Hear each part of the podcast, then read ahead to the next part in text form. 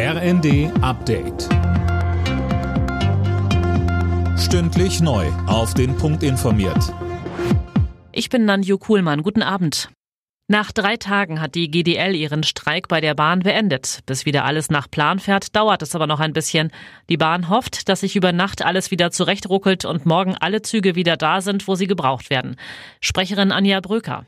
Für alle diejenigen Fahrgäste, die am Wochenende unterwegs sein wollen, den empfehlen wir, vor Fahrtbeginn nochmal nachzuschauen, ob die möglichen Verbindungen auch da sind. Und für alle, die im ICE oder im Intercity fahren, da bitten wir, dass sie sich eine Sitzplatzreservierung buchen, denn es könnte ja auch voller werden nach den drei Tagen nach dem Streik.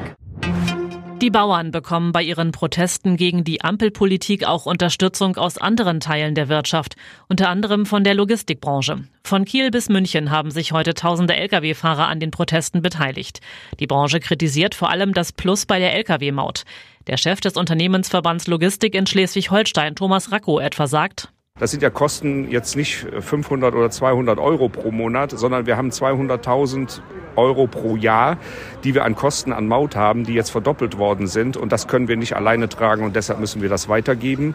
Und das Problem ist, äh, diese Weitergabe trifft natürlich auch wiederum den Verbraucher. Die Hochwasserlage in den betroffenen Regionen in Sachsen-Anhalt und Niedersachsen entspannt sich weiter. Die Stadt Oldenburg etwa hat ihre akute Hochwasserwarnung aufgehoben und im Landkreis Mansfeld-Südharz ist heute Abend der Katastrophenfall beendet worden. Dauerregen hatte in mehreren Bundesländern viele Flüsse über die Ufer treten lassen. Tausende Feuerwehrleute und andere Helfer waren in den betroffenen Gebieten in den vergangenen Tagen und Wochen im Einsatz gegen das Hochwasser. Kaiser Franz Beckenbauer ist heute in München beigesetzt worden, im engen Familienkreis. Die große Trauerfeier findet nächsten Freitag in der Allianz Arena statt. Auch Kanzler Scholz wird zu der Trauerfeier kommen und sich von der Fußballlegende verabschieden. Alle Nachrichten auf rnd.de